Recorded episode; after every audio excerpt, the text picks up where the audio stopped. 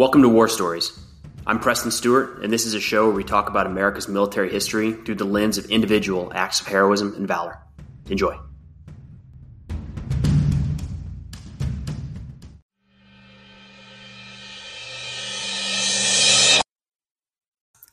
Today we have the story of Specialist four Al Rascon.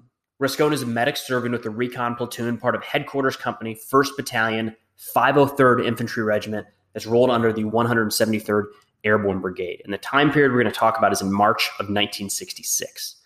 And nineteen sixty-six and the one hundred seventy-third Airborne Brigade means that we are talking very early in the U S involvement in Vietnam.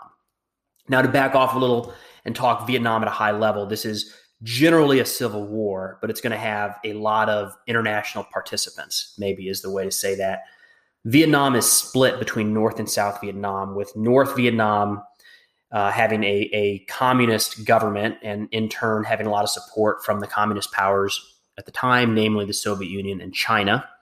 South Vietnam is not necessarily a historic U S ally, but at this time period in history, if somebody's not communist, then they're on our side, especially when they are sharing a border with a communist country. So the United States and, and Western democracies are backing South Vietnam. Really, the concern is that there's going to be an attempted forced unification, maybe reunification is the right way to say it, of North and South Vietnam, which isn't a crazy thought because there's been this artificial boundary put in place um, after the Second World War that splits this country in two. And you have families living on each side of this boundary.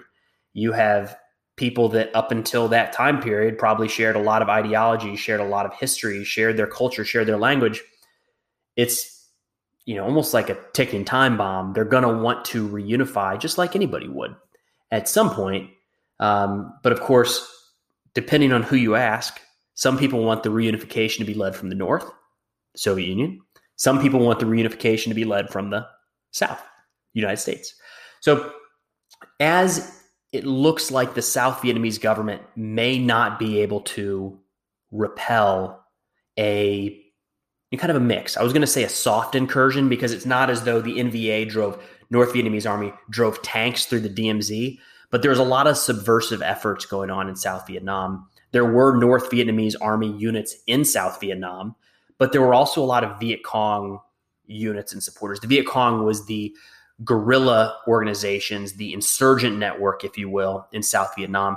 Not in most cases, they were um, citizens of South Vietnam. They were people that lived in South Vietnam that supported the North, but it could also be um, North Vietnamese coming down and and posing, maybe, if you will, as South Vietnamese citizens. So there was a concern that really started to catch our attention, our attention, in the United States in the early to early sixties that maybe the South Vietnam can't hold on and they're going to need some support. Now, in retrospect, I don't know that we understood what level of commitment that was going to require. And you'll see that you'll see that in Vietnam. We're going to see something very similar take place in Iraq and Afghanistan where, and you can't blame the politicians and you can't blame anybody for this. You want to do the job with the least amount of effort possible, as bad as that sounds. So we're going to have upwards of six hundred thousand troops in Vietnam, but we don't really want to have six hundred thousand troops in Vietnam. If we can get the job done with fifty thousand, great. It costs less money. There's fewer American lives at risk. Maybe it happens faster. I, you know, you don't want to overdo it if you don't have to overdo it. The problem we run into is we might have drug it out in Vietnam because we tried to start with a smaller force. And the same can be said now for Iraq and Afghanistan.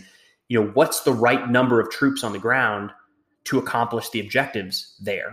You know, in Afghanistan, we'd over, was Iraq over one hundred thirty thousand, Afghanistan over one hundred thousand, Vietnam six hundred thousand.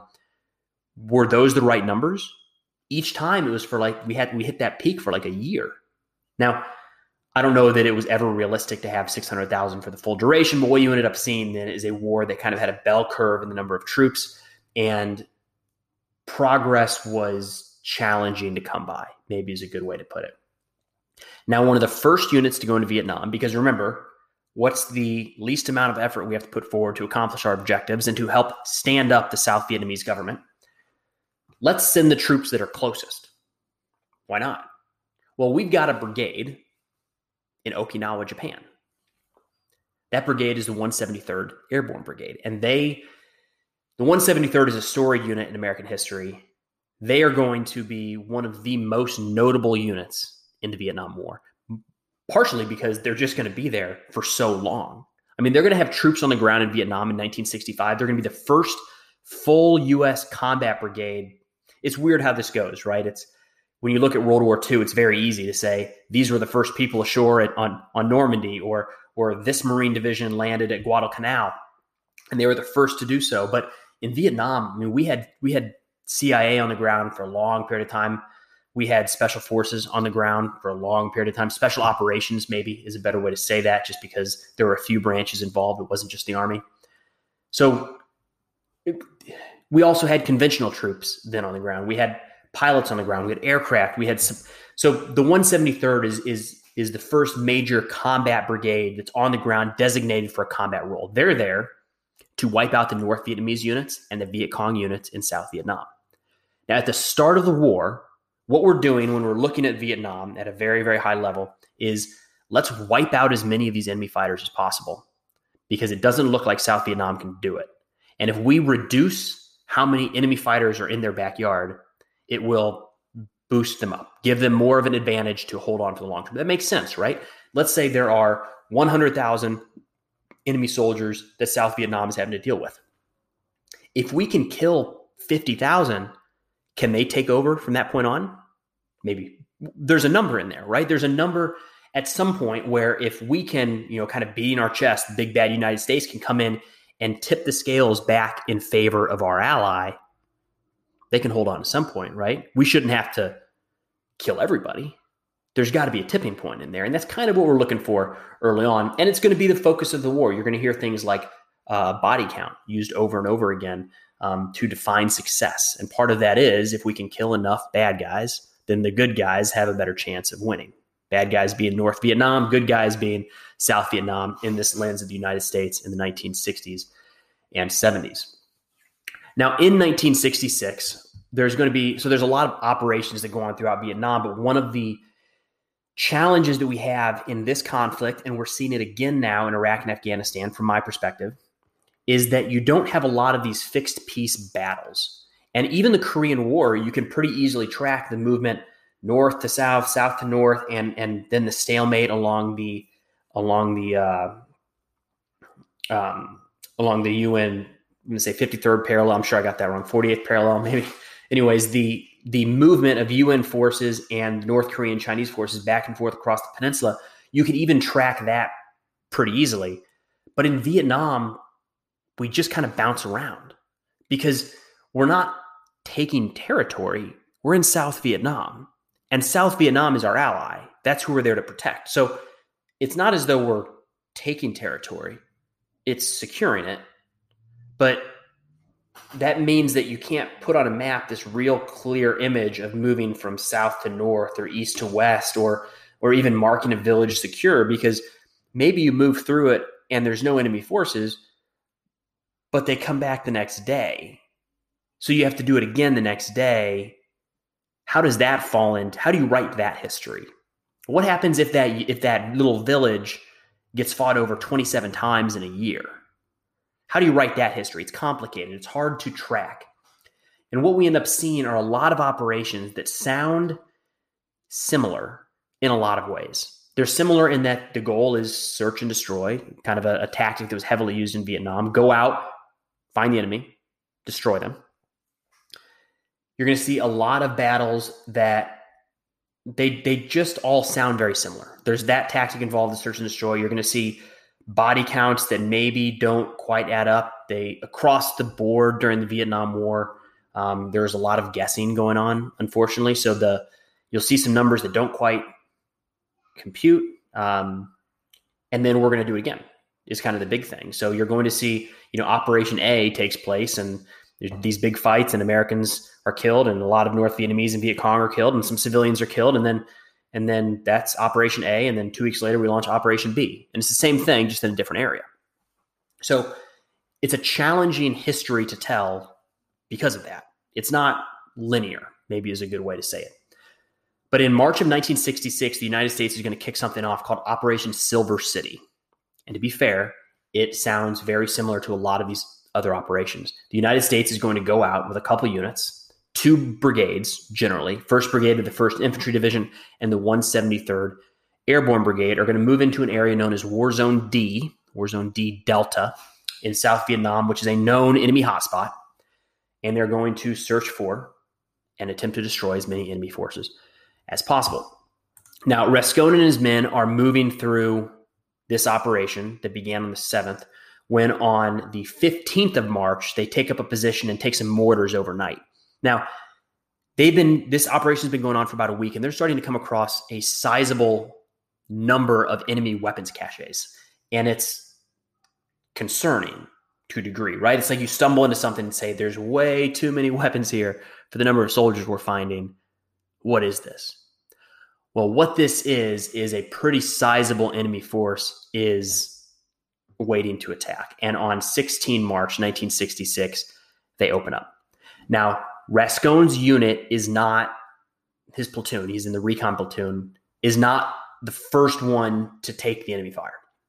Their sister battalion is, but Rascon and his guys get the call to go reinforce and help relieve the pressure from their sister battalion. As they're moving to that location, they come into enemy contact with a much larger enemy force than the platoon size that they are, at least. And the and, and when you look back at accounts of this battle, the term that's used over and over again is that the ground was shaking. And that should give some idea of the amount of bullets hitting the ground, flying overhead, mortars impacting, grenades going off, R P Gs detonating in every which way. The ground is shaking, and you don't want to be above ground. Another common um, sentiment from this battle is that where you dropped when the firing started is where you stayed. That's how intense the enemy fire was when they opened up. Now, right away, some of the point men are hit, killed, wounded, and they're in a road, as, as much as you can have a road through some kind of a, a rural area, kind of a, a maybe a trail is a better way to say it. And Rascon sees one of these guys down. He's a bigger guy, machine gunner. You generally have guys that are a little bigger carrying the machine guns because of the added weight they have to carry. He sees this guy down. Rascon moves up towards the front and gets ready to go treat him. But there's a problem. He's out in the open. And after a couple attempts to do that, the platoon sergeant's standing up there and says, hey, wait for suppressive fire. You're never going to make it. You're just going to get cut down going to get him.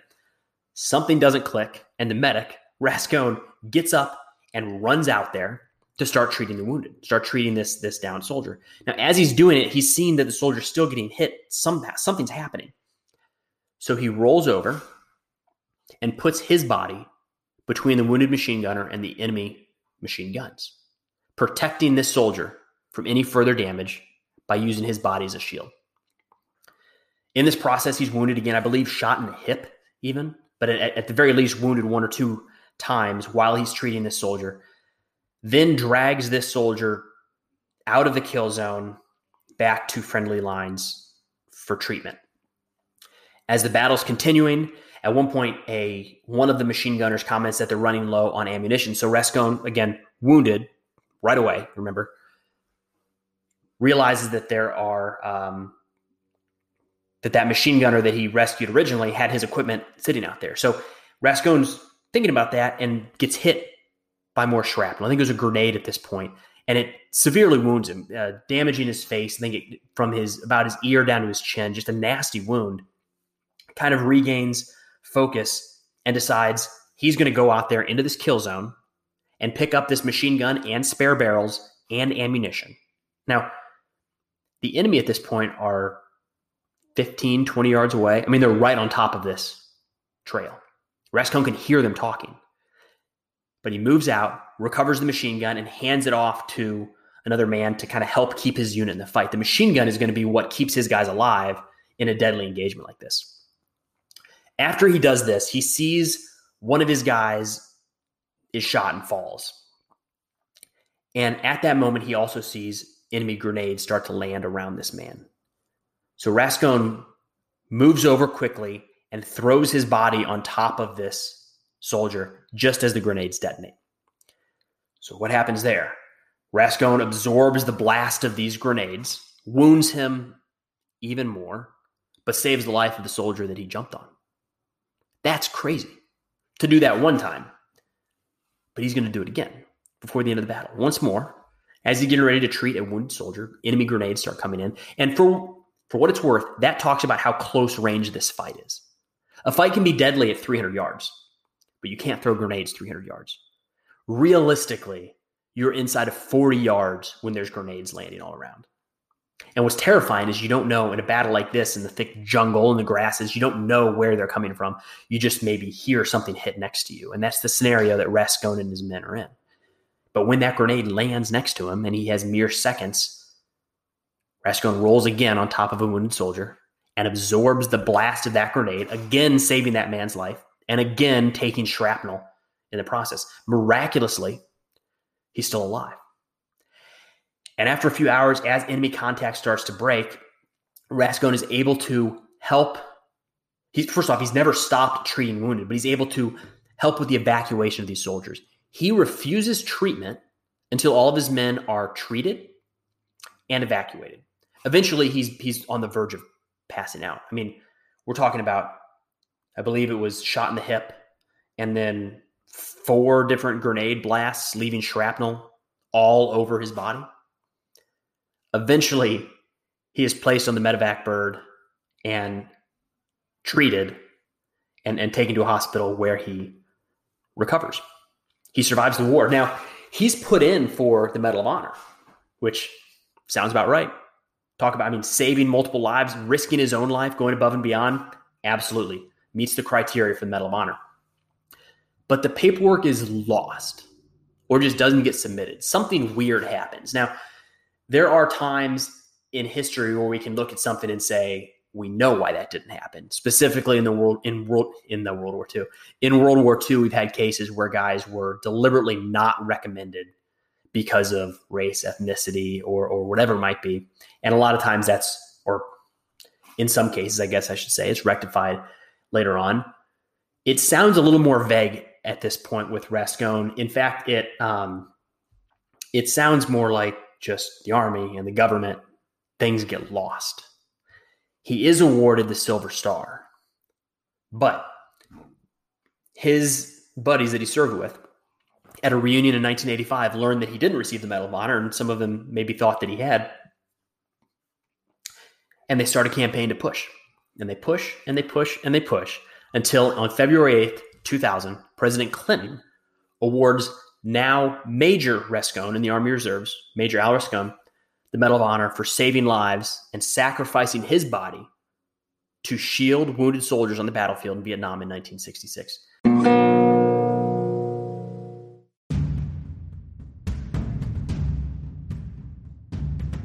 Hey, thanks for listening to War Stories. If you get a chance, it'd mean an awful lot if you could head over to Apple or Spotify or wherever you listen to your podcast and leave a review. It helps others to, to find the show. But thanks again for listening. We'll see you next time.